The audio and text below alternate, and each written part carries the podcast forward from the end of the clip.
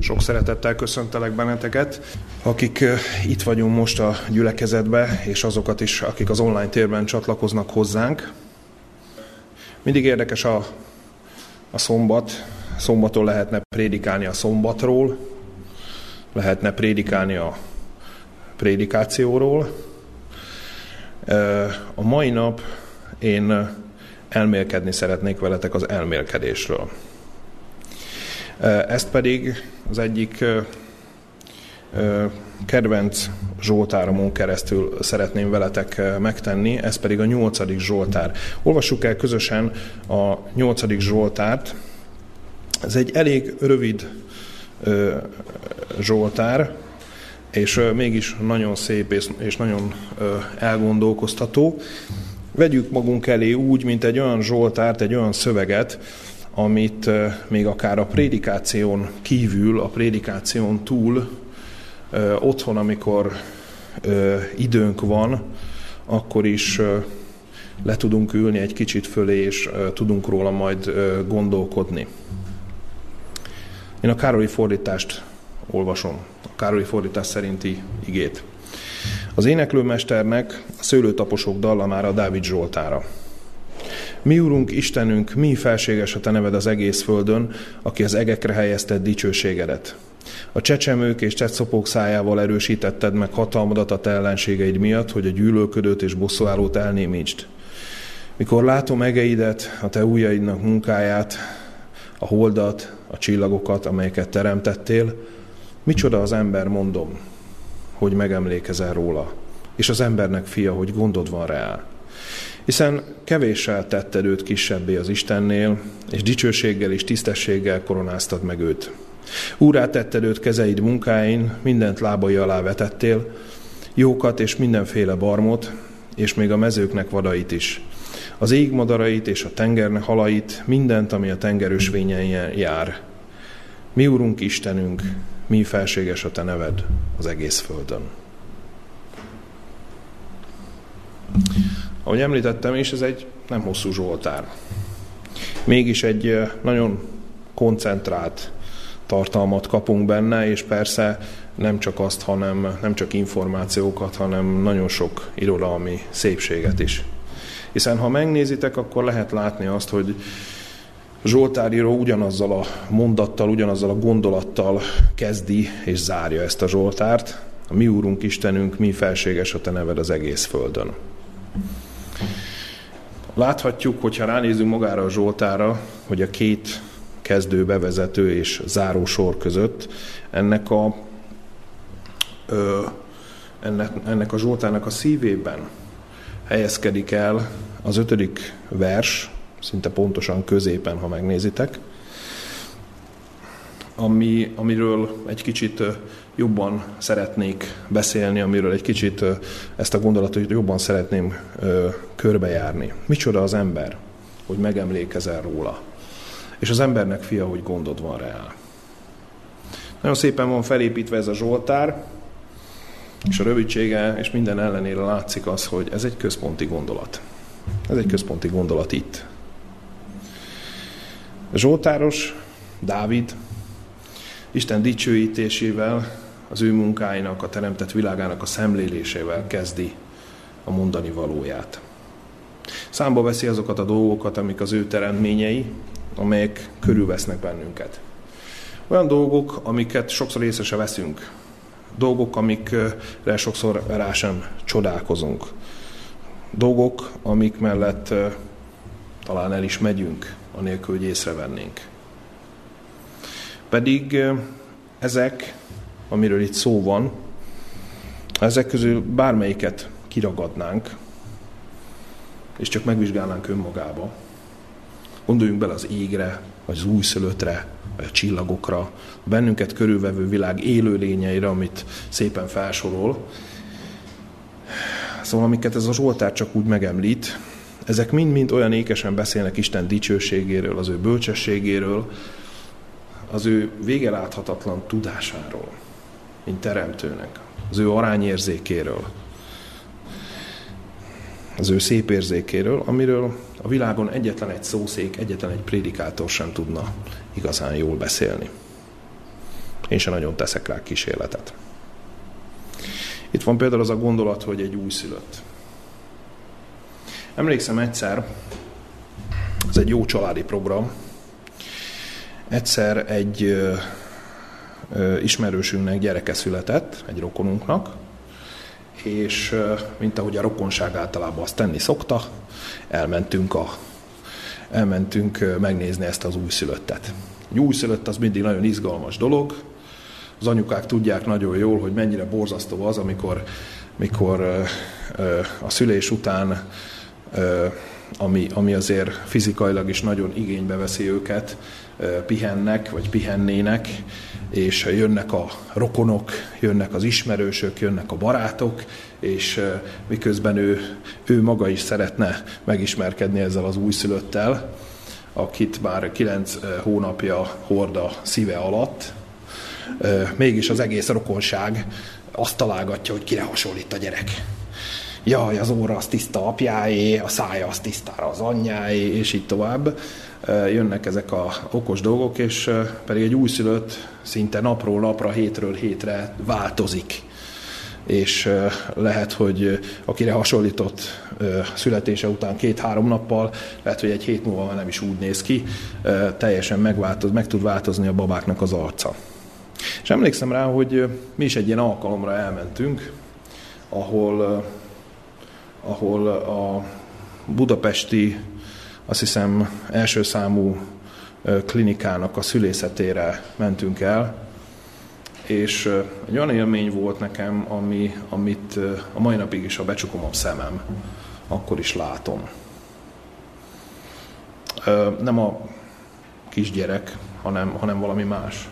Emlékszem rá, hogy ott ültem a folyosón, és vártam, hogy majd a anyuka kijön a, a kisbabával, kislány született, és hát ameddig ott kín várakoztam, néztem a folyosón az embereket. Jöttek az újdonsült nagypapák, nagymamák, jöttek a nagybácsik, nagynénik, jöttek a kíváncsi testvérek, jöttek az unokatestvérek, és meg annyi embert láttam, és valószínűleg amiért le, le, le tudom csukni a szemem, és így látom elő, magam előtt szinte a jelenetet, az többek között azért is van, mert még a folyosóra olyan szépen sütött a nap is. Tényleg egy nagyon szép látvány volt, és ahogy néztem ezeket az embereket, akik hozzám hasonlóan izgatottan várakoztak, hogy találkozzanak egy új emberrel, aki erre a földre született le,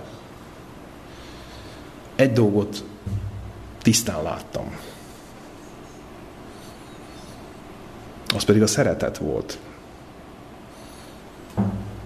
Ami ezek között a, az emberek között is megnyilvánult, akkor, amikor egy nagypapa vagy egy nagymama először tartotta az unokáját a kezébe, vagy nézhette meg,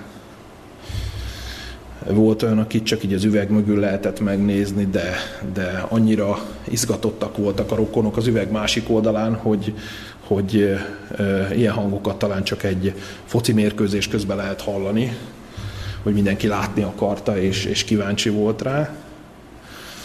És akkor elgondolkoztam ezen a szövegen, hogy igen, egy újszülött, aki még szinte semmit nem tett, nem tehetett, amikor megszületik erre a földre, az első pillanattól kezdve képes arra, hogy megdicsőítse Istent. Az ember, és, és Istennek ez a fajta ajándék, amit az embernek adott, a gyermek, például egy újszülött, egy hatalmas nagy bizonyságtétel Isten mellett bemutatása Isten szeretetének, Isten gondoskodásának, Isten áldásának, hogyha azzal a szemmel nézzük. Azt gondolom, hogy talán sikerült akkor úgy néznem, azért is marad meg bennem nagyon ez a kép. Dávid, miközben a teremtett világot szemlélte, mielőtt felnézett az égre, látta az eget, a hódat, a csillagokat, felmerült benne a kérdés, Micsoda az ember, hogy megemlékezel róla, és az embernek fia, hogy gondod van rá. Azt hiszem a szituációt mindannyian ismerjük. Dávid pásztor volt, aki a nyájjal együtt sokszor éjszakázott a szabad ég alatt. Akkoriban, amikor még nem voltak nagyvárosok, amik elhomályosították a fényeikkel a csillagokat, akkor tiszta, nem felhős éjjeleken gyönyörűen ragyogtak a csillagok. Ez a kép, amit itt láttok, ezt egy keresztény portálon találtam, akik azzal a célzattal készítették ezt a képet, pont a 8. Zsoltára gondolva. Ez körülbelül azon a helyen van, ahol, ahol Dávid legeltette a nyáját, és körülbelül ezt láthatta, amikor, amikor feltekintett az égre. És ilyenkor, ha az ember felnéz, szinte közvetlenül bele tud látni ebbe, az, ebbe a hatalmas univerzumba, a világ mindenségbe. Ilyenkor érezhető egy picit, hogy mekkora tér vesz bennünket körül. Most nem csak a Földre gondolok, hanem, hanem a világűrre. Láthatjuk, hogy a mi Földünk is csak egy kis része a világegyetemnek, ennek a hatalmas világegyetemnek, más világokkal, más bolygókkal és megszámlálhatatlan sok csillaggal együtt. És ahogy egy csillagász meg is jegyezte, még ilyenkor sem látjuk az összes csillagot, hiszen a Földünk az gömbölyű. Tehát egy ilyen 100-150 kilométerrel arrébb kéne mennünk, és újra feltekinteni az égre, és akkor a világ mindenségnek egy újabb szelete tárulna elénk, újabb csillagokkal. Nem is olyan rég volt még, amikor tanultunk a szombatiskolánkban Ábrahámról, akinek a tekintetét Isten ugyanerre a látványra irányította. Azt mondta neki, Mózes első könyve 15. fejezet 5. versében, hogy tekints fel az égre, épp számláld meg a csillagokat, ha azokat megszámlálhatod. Nem csak példának adta ezt, és nem csak Ábrahámnak.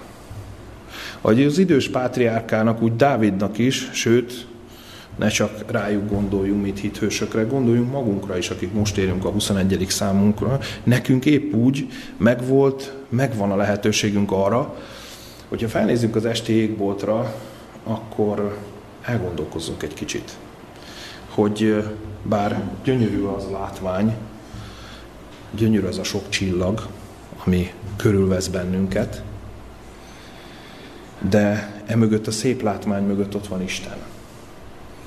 Az az Isten, aki egy jó indulatú, egy szerető Isten, aki nem csak azokat a csillagokat tette oda föl az égre, és nem csak azokat helyezte el gondosan, hanem ugyanúgy, ugyanolyan gondossággal viseltetik a mi sorsunk iránt is, a mi életünk iránt is. Egyébként érdekes ez a kérdés, amit Ábrahámnak mond, azt mondja, hogy tekints fel az égre, számláld meg a csillagokat, ha megszámolhatod. A 147. Zsoltár negyedik versében olvashatjuk azt, hogy Isten el is rendelte a csillagoknak a számát, és minnyájukat nevéről nevezi. Nagyon hasonlít ez a kép ahhoz, amit az első ember tett, amikor megteremtette a Földet, akkor ugye Ádámról jegyzük, jegyezte föl azt, hogy minden egyes állatot Ádám nevezhetett el. És tudva azt, hogy, hogy hány millió faj él a bolygón, azért ez nem lehetett egy kis feladat. Itt azt mondja, hogy elrendeli a csillagok számát, és mindnyájukat nevéről nevezi el.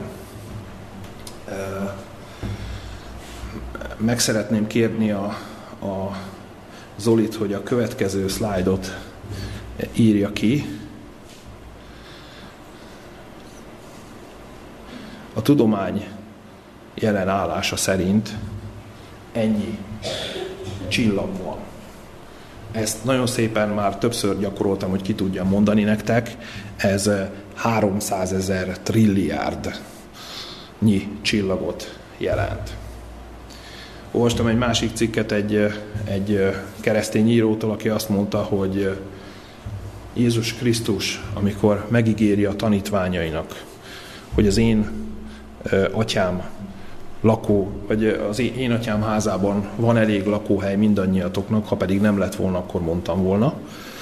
Azt mondta, hogy ennek a számnak az alapján, ez a tudomány mai állása szerinti szám, ö, azt jelenti, hogy minden egyes ma élő embernek tíz galaxisnyi hely jutna a világegyetembe.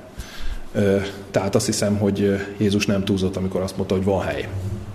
Van hely a számunkra. Ez egy nagyon jó hír. És hát nem biztos, hogy tíz galaxisnyira szeretnék lakni a szeretteimtől, de ez azt jelenti, hogy tíz galaxisom úgy tűnik lenne. De képzeljétek el ezt a számot. Képzeljétek el ezt a számot, így leírva is elég hosszúnak tűnik. Mégis Isten mindannyiunk, minden egyes darabját tudja, hogy hol van, minden egyes ö, ö, ö, nek tudja a nevét, és ne felejtsük el azt, hogy ha ezeket a csillagokat, ezt a sok csillagot ö, ugyanúgy kezeli, mint minden más teremtményét, akkor, akkor azért az elgondolkodtató. Amikor szembesülünk azzal a tényjel, ahogy a Zsoltáríró maga is, hogy ezeket a távolságokat, ezeket a méreteket fürkészve micsoda különbség van köztünk, a világegyetem bolygói között. Az ember el tud gondolkozni egy kicsit a saját maga kicsinségén, a saját maga apróságán. Ezekkel a hatalmas égitestekkel, ezekkel a hatalmas távolságokkal vetjük össze saját magunkat. Micsoda az ember, hogy megemlékezel róla, és az embernek fia, hogy gondod van rá. És bármennyire is nagyok ezek a távolságok, bármennyire nagyok is a különbségek, Isten ezzel is szeretne tanítani bennünket. Van az a magyar mondás, hogy tudod, hogy hol van a helyed. Vagy tudjad, hogy hol van a helyed. Nekem ezzel kapcsolatban azért elég felemás érzéseim vannak, szerintem ti is így vagytok ezzel. Mert amikor ezt a mondást mondják, akkor ezt arra az emberre szokták alkalmazni, aki, aki egy kicsit talán többet képzel magáról, mint amilyen valójában. Azonban a mondatnak a tartalma, ha nem azzal a hangsúlyjal tesszük fel, hogy ez a magyar mondás, akkor az lehet elgondolkodtató is. Hiszen az egy rendkívül fontos dolog, hogy tudjuk és tisztában legyünk azzal, hogy hol van a helyünk ebben a világban. Vagyis, hogy egészséges módon és magunkat egyáltalán nem túlértékelve, de nem is alábecsülve, vagy alulértékelve, hanem a saját helyünkön tudnánk kezelni magunkat. Hát Isten itt egy picit erre is akar tanítani bennünket. Egy ilyen szemlélődés, amikor kicsit lehetőségünk nyílik belenézni a világegyetembe, azért alkalmas arra, hogy a Zsoltáríróval együtt mi is elgondolkodjunk, hogy egyáltalán gondolkodóba essünk. Hiszen egyfelől láthatjuk azt, hogy milyen parányiak vagyunk. Ugyanakkor Isten úgy teremtett meg bennünket, és a körülöttünk lévő világot, hogy vannak nálunk sokkal kisebb lények is. Így egyszerre van az a érdekes helyzet, hogy egyszerre tudjuk magunkat nagynak érezni, és egyszerre tudjuk magunkat nagyon picinek. Akik egyszer is belegondoltak Istennek a mindenhatóságába, hogy Isten mindenütt jelen van. Értelemszerűen azt gondolhatják, hogy Isten hatalmas. Isten hatalmas méretű, hiszen az egész bolygó mindenhol ott van akik egy kicsivel jobban ismerik Istent, azok tudják azt, hogy Isten bár egyszerre tudna nagyon nagy is lenni, tud olyan pici is lenni, hogy ide, a szívünkre is be tud költözni erre a kicsi helyre. Akik pedig még esetleg ennél is jobban ismerik Istent, azok tudják azt, hogy Isten, ez a hatalmas lény, Elhagyta ezt a hatalmas és csodálatos mennyet, amiben lakik, azokkal a hatalmas méretű és számú csillagokkal, és eljött erre a pici, kicsi kis bolygóra, ami bűnös volt, elhagyott, rajta egy elveszett, halára ítélt emberiséggel, azért, hogy benne téged, téged, téged, téged és engem megmentsen. Joggal tehetjük fel a kérdést, hogy micsoda az ember, hogy gondod van rá, hogy megemlékezel róla. Vannak nagyon elfoglalt emberek. Vannak olyanok, akiknek a közelébe se lehet férkőzni. Van, akikkel nagyon nehéz találkozni. Vannak olyanok, akik úgy gondolják, vagy azt teszik, hogy olyan felelősségteljes beosztásban dolgoznak, hogy a munkájuk csak azt teszi lehetővé, hogy azokkal találkozzanak a munkaidejükben, akikkel feltétlenül szükséges. Éppen ezért mondjuk nagy dolognak számít találkozni mondjuk egy országnak az elnökével, vagy miniszterelnökével, vagy akár a kormány bármelyik tagjával, mert hiszen hát ők elég elfoglaltak. És milyen jó, hogy Isten nem ilyen. Mert annak az Istennek, aki azért valljuk be, felette áll ezeknek az embereknek, ennek az Istennek mindig van ideje ránk. Ő hozzá bármikor jöhetünk. Ő nem fog elküldeni bennünket ilyen panelszövegekkel, hogy most nem alkalmas, vagy az ügyfélfogadási idő lejárt, vagy jöjjön vissza később, vagy próbálja meg egy másik időpontban hívni. Eh, ahogy ilyen jellegű mondatokkal nap mint nap találkozhatunk. Ő megemlékezik rólunk, és gondja van ránk. Azt hiszem könnyű elképzelni azt a helyzetet, hogyha valaki folyamatosan jót tesz valakivel, mondjuk egy másik emberrel, folyamatosan gesztusokat tesz neki, ahogy szokták mondani, de az illető ezt így kívülről nézve nem veszi észre, vagy nem akarja észrevenni, azt, ha ezt így nézzük kívülről ezt a jelentet, akkor azt mondjuk, hogy hát ez ennyi szóval is udvariatlanság, ez egyoldalú kapcsolat, ez, ez egy önző és egy bántó dolog, nem? Hogyha tényleg kívülről nézzük ezt a jelenetet, akkor azt mondjuk, hogy hogy még akár meg is botránkozhatunk, hogy hogy lehet valaki ennyire csőlátású, hogy nem veszi észre azt a sok jót, jó akaratot, amit az irányába tesznek.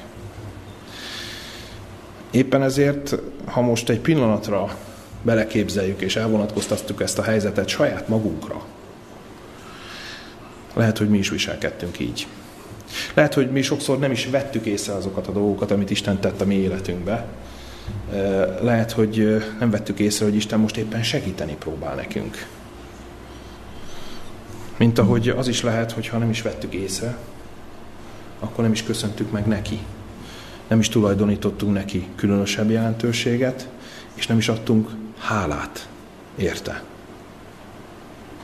Éppen ezért nagyon fontos ez a gondolat itt az ötödik versben, ami önkéntelenül is megfogalmazódott a Zsoltár íróban, és az lenne jó, ha bennünk is megfogalmazódna. Micsoda az ember? Hogy megemlékezel róla. És az embernek fia, hogy gondod van rá. Ahogy ő eljutott, mondom, mi is eljuthatunk oda.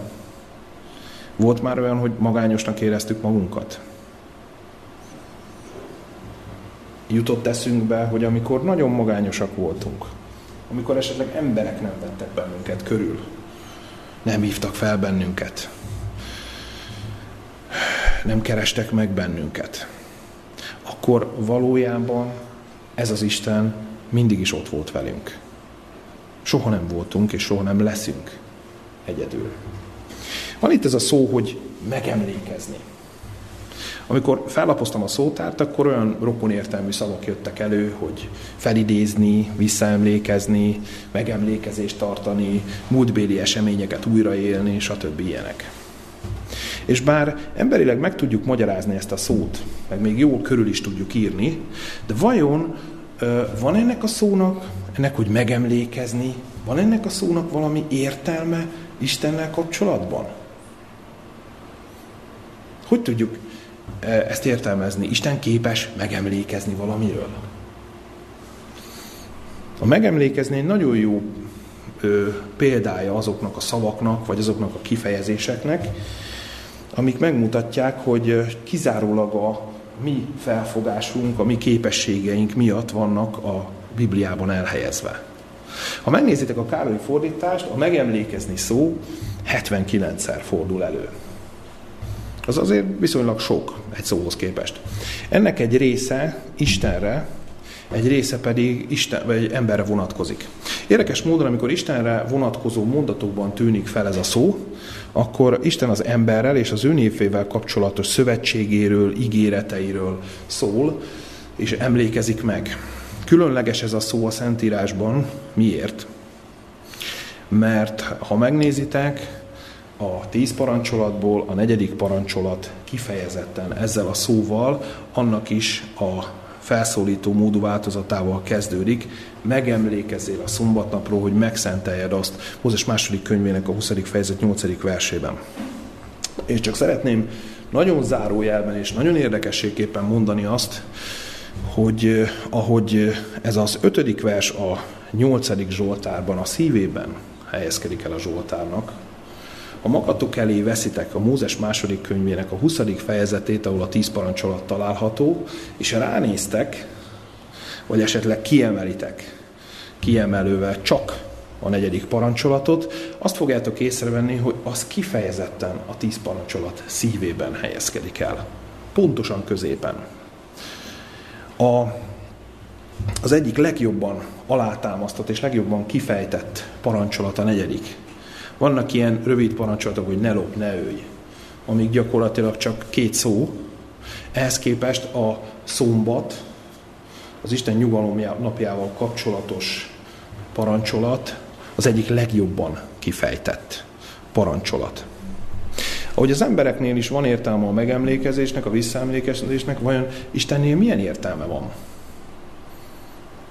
Isten talán felejt? És néha vissza kell emlékezni a dolgokra, vagy meg kell emlékezni a dolgokról. Az előbb mutattam nektek azt a nagy számot, hogy ennyi csillag van a mai tudásunk szerint a világegyetemben, amit Isten elnevezett, és, és nevén nevez, és vissza tudna mondani.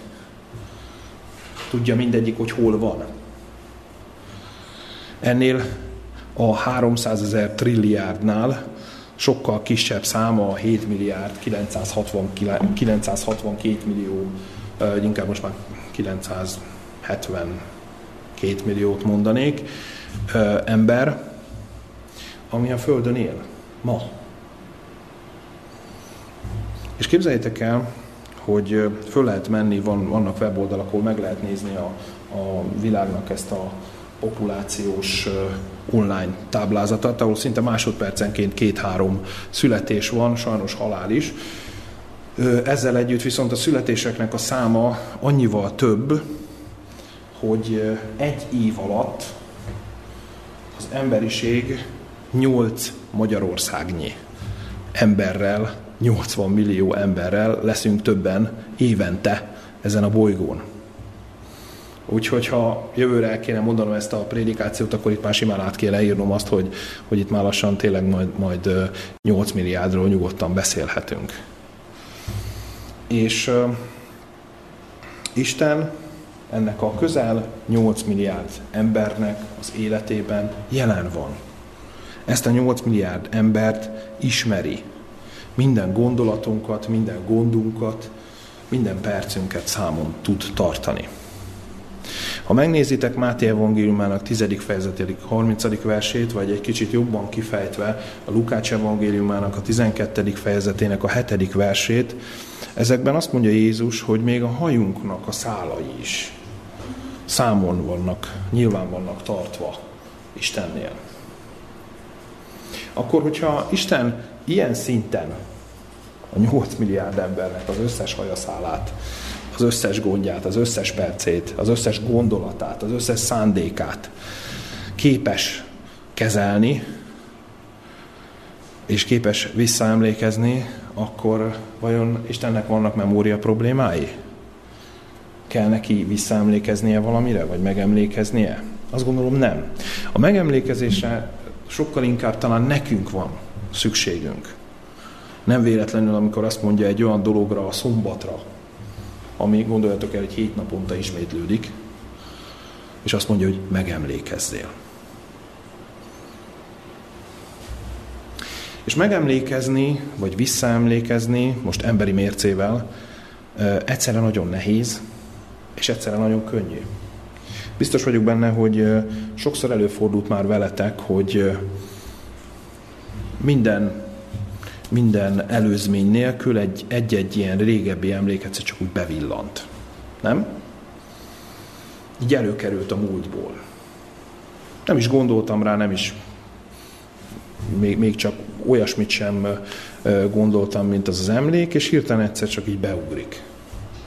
Van pedig máskor, amikor erőltetjük a fejünket, hogy fú, ezt, hol is találjuk ezt, vagy hol is találjuk azt, vagy hol is van, próbáljuk a memóriánkat túráztatni, és nagyon nehezen, vagy egyáltalán nem tudunk felidézni dolgokat, vagy akár embereket, neveket, vagy rég megtörtént eseményeket. Pedig van egy megoldás erre a problémára, és most nem a, a memória javító gyógyszerekre gondolok. Ha megnézitek a 143. Zsoltár 5. versét, akkor találunk benne egy olyan dolgot, ami, ami praktikusan egyébként segíthet ebben. Megemlékezem a régi időkről, elgondolom minden te dolgodat, kezel munkáiról elmélkedem. Ez a szakasz, ez nem arról szól, amiről egy hétköznapi szóval azt szoktuk mondani, hogy nosztalgiázunk egy kicsit. Ez egyáltalán nem erről szól. Ennek az idézett sornak a lényeges mondatója az elmélkedésről szól. Hogy tudunk-e elmélkedni. És időt kell és érdemes szakítanunk az elmélkedésre. Zombatiskolán beszéltünk arról, hogy körülöttünk a világ rohan. Beszéltünk arról, hogy járványok, háborúk, konfliktusok, nehézségek, ellenségeskedések dúlnak kontinensek, népcsoportok, országok, családok vagy egyes emberek között. Ha valamikor, akkor most azt lehet mondani, hogy eléggé megoszthatná a figyelmünket Isten ellensége. De elmondhatjuk azt is, hogy ha valamikor, akkor éppen most kellene Isten felé fordulni. Mert ha valaki majd képes lesz ennek a sok dolognak, nehézségnek, gazdasági ö, problémáknak, ö, bizonytalanságoknak, és minden egyébnek, betegségeknek majd véget vetni, aki véget tudna vetni ennek a sok bajnak, az maga Isten.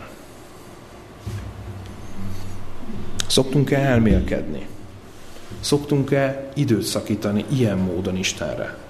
A vele való kapcsolatunkra, a vele való kapcsolatunknak az erősítésére.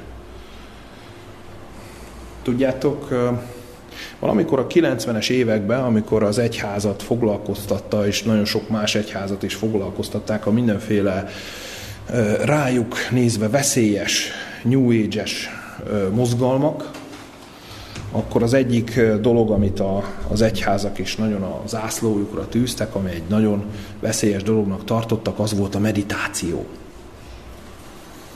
A meditáció, ami, amiről úgy gondoltuk, hogy hú, hát az egy, az egy nagyon veszélyes dolog, és megmondom őszintén, hogy ez így is van. Nem vitatkozni akarok ezzel a tényel, a meditáció tényleg nem feltétlenül egy keresztény embernek a, gyakorlata. Viszont nekünk is van egyfajta keresztény meditációnk, amit úgy hívnak, hogy elmélkedés. Tudjátok, mi a különbség a meditáció és az elmélkedés között? A meditáció az elmélkedéshez képest olyan, mint sátánnak az összes hamisítványa.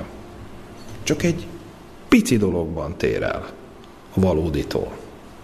Ha emlékeztek rá, akkor, akkor a egyiptomi tízcsapás idején, amikor a, a fáraónak a varázslói próbáltak valami, valami kígyószerűt előadni, akkor pillanatok alatt kiderült az isteni oldal és a sátáni oldal, az igaz és a hamis közötti különbség.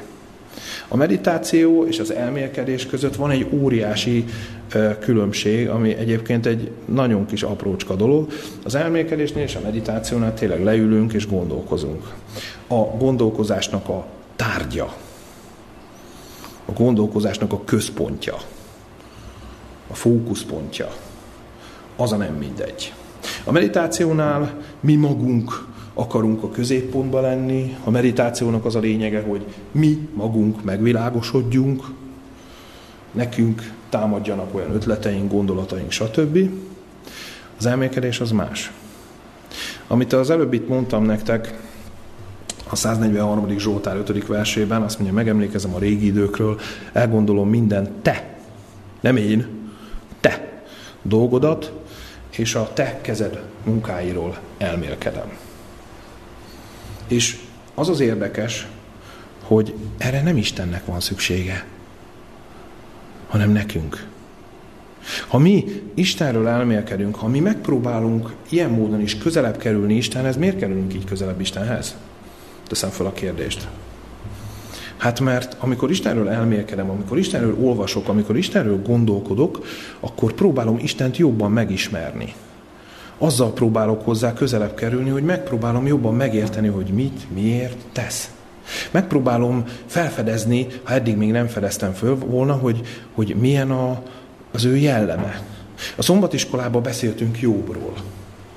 Jobb egy csomó dologra nem tudta a választ.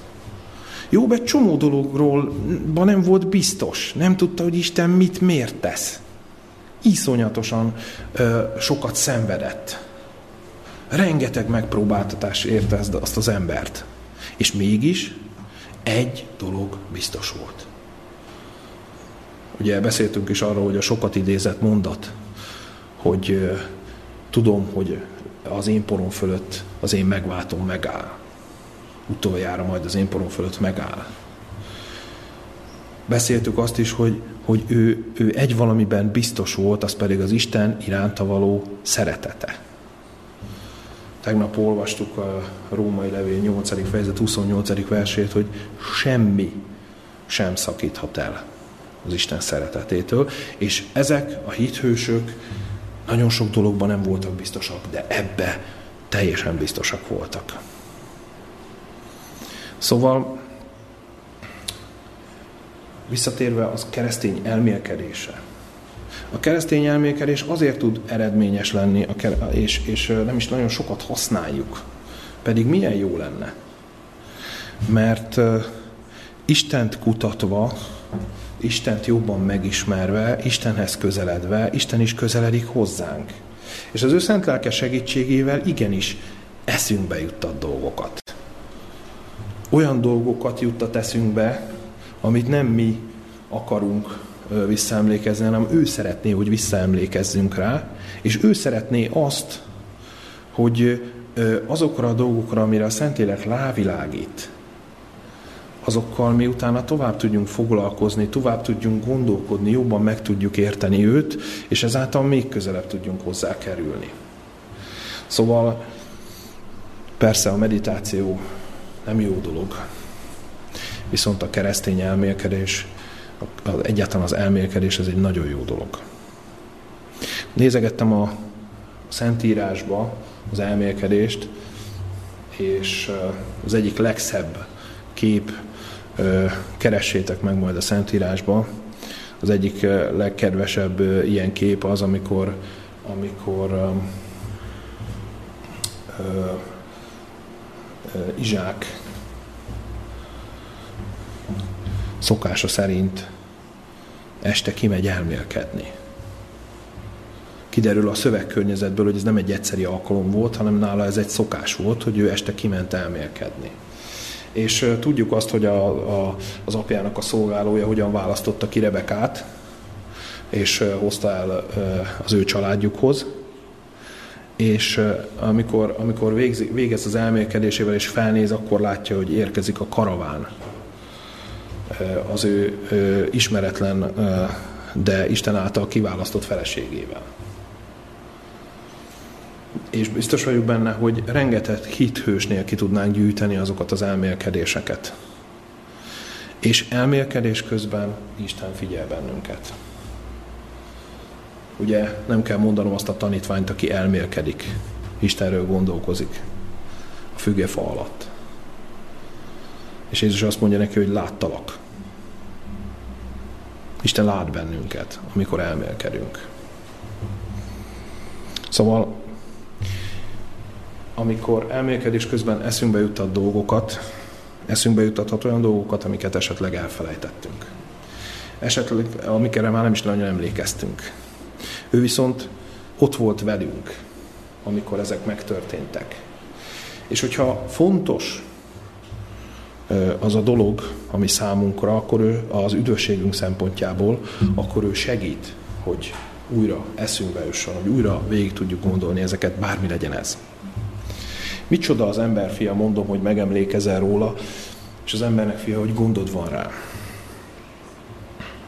Isten gondoskodik rólunk.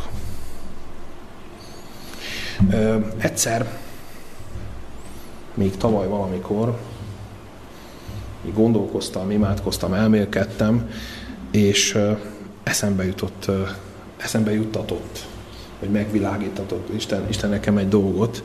Ö, tavaly azt meséltem nektek, tavaly tavasszal covidos lettem.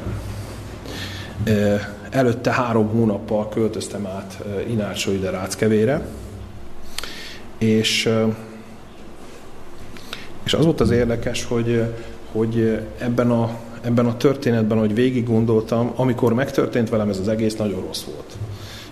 10-11 vagy 12 napig magas lázam volt, mindenféle problémával küzdöttem, nem kaptam meg azt a gyógyszert, amit szerettem volna, stb. stb. Szóval volt, volt mindenféle dolog. Aztán, mikor így kilábaltam belőle, meggyógyultam, akkor utána gondoltam végig azt, hogy amit, ami nagyon nagy szenvedésnek tűnt, az egy Isten által adott mentőcsónak volt.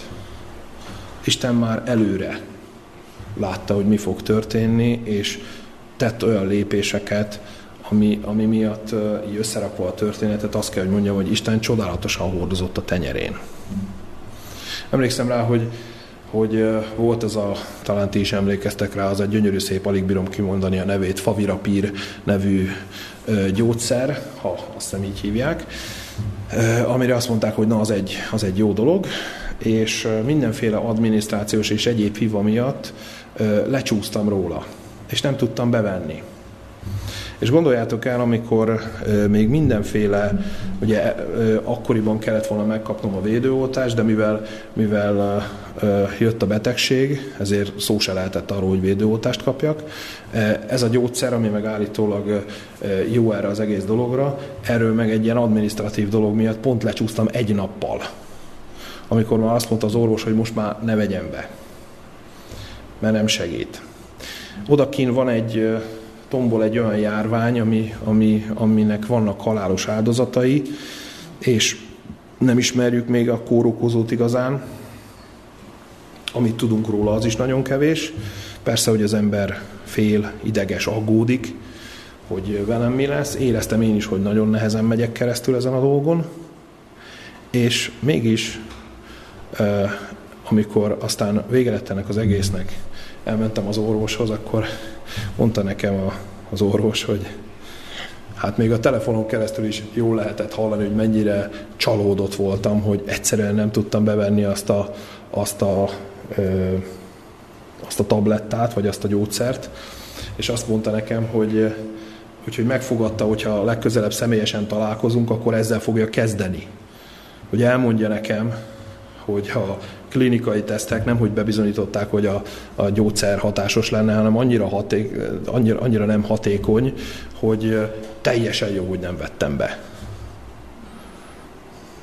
Képzeljétek el, amikor ezzel a tényel szembesültem, hogy amit én egy csalódásnak, egy veszteségnek, egy, egy adminisztrációs hibának, meg egyébnek tartottam, az Isten tervében egy pontos dolog volt, ami, amivel egy csomó dologtól, most már azt kell mondjam, mellékhatástól, meg mindentől megkímélt, azzal, hogy ezt a gyógyszert nem vettem be.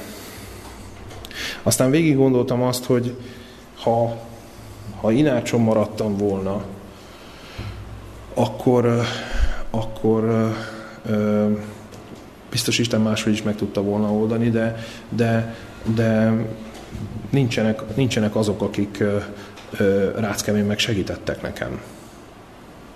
Emlékszem, hogy mikor már lábadoztam, akkor már egy, egy tál levesnek is nagyon örültem, mert, mert bár elfogyasztani el tudtam a leves, de még megcsinálni nem tudtam volna magamnak.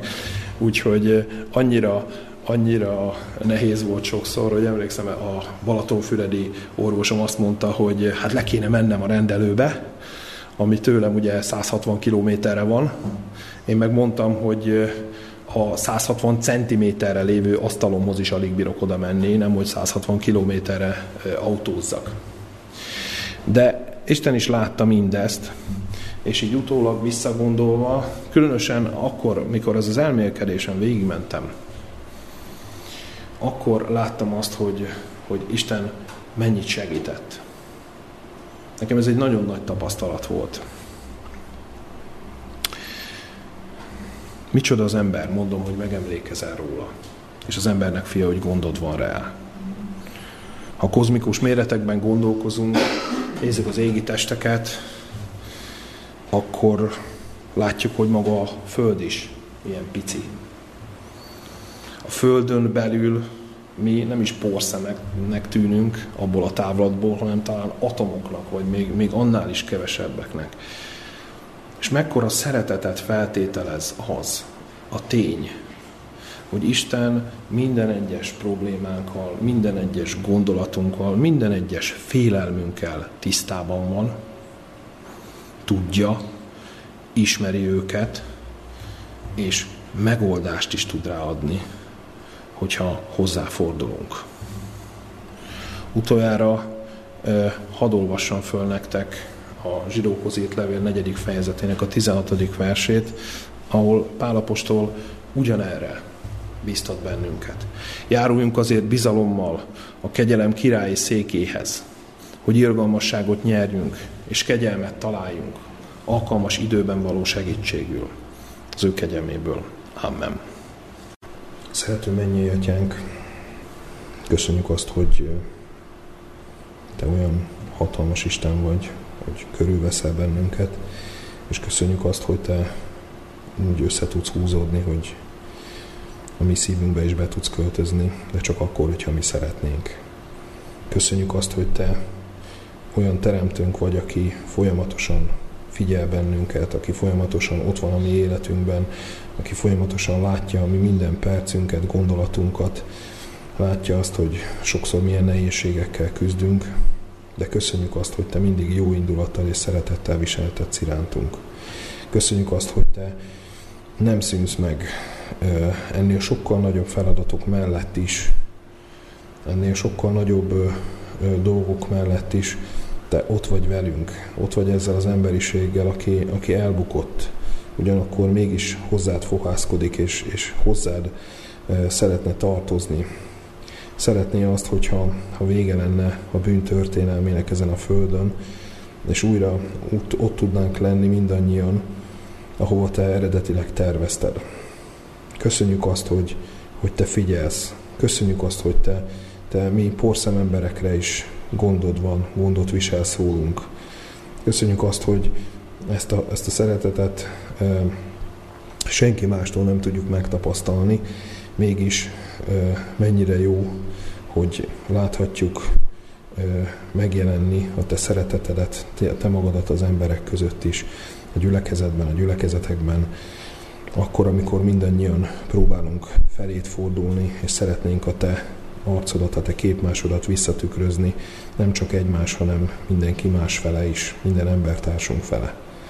Kérlek segíts, hogy több időt tudjunk tölteni veled. Kérlek segíts abba, hogy, hogy valóban igazi, tartalmas elmélkedéseink lehessenek amikor kinyitjuk a Szentírást, amikor lehet, hogy csak egy verset tanulmányozunk, lehet, hogy egy szakaszt, lehet, hogy egy történetet, de kérlek, hogy te legyél mindig mellettünk. Te legyél az, aki tanácsolsz bennünket. A Szent Lelked által te legyél az, aki vezetsz, aki megmutatod a világosságot. Hiszen mi is egy, egyház, egy olyan egyháznak vagyunk a tagjai, akinek a kezdeti időkben az alapítóinak ugyanígy fogtad a kezét lelkileg, a Szent Lelked vezette őket. Mi nekünk, ami számunkra ez a tanács, ez a ez a segítség, ez a támogatás, ez ugyanúgy a, le, a rendelkezésünkre áll, csak kérnünk kellene tőled.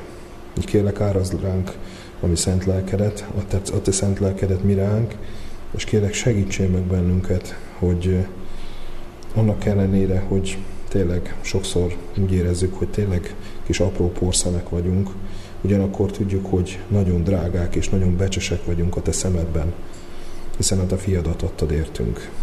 Köszönjük, hogy ekkora szereteted van, ekkora jó indulatod, és kérlek, te legyél az, aki velünk maradsz. Emlékezz meg azokról, akik ma nem tudtak itt lenni. Kérlek, segíts, hogy hamarosan mindannyian többen lehessünk itt, és mindannyian neked tudjunk szolgálni. Köszönjük, hogy megáldottál bennünket, megáldottad ezt a szombatot, te nagy neved is legyen ezért áldott. Amen.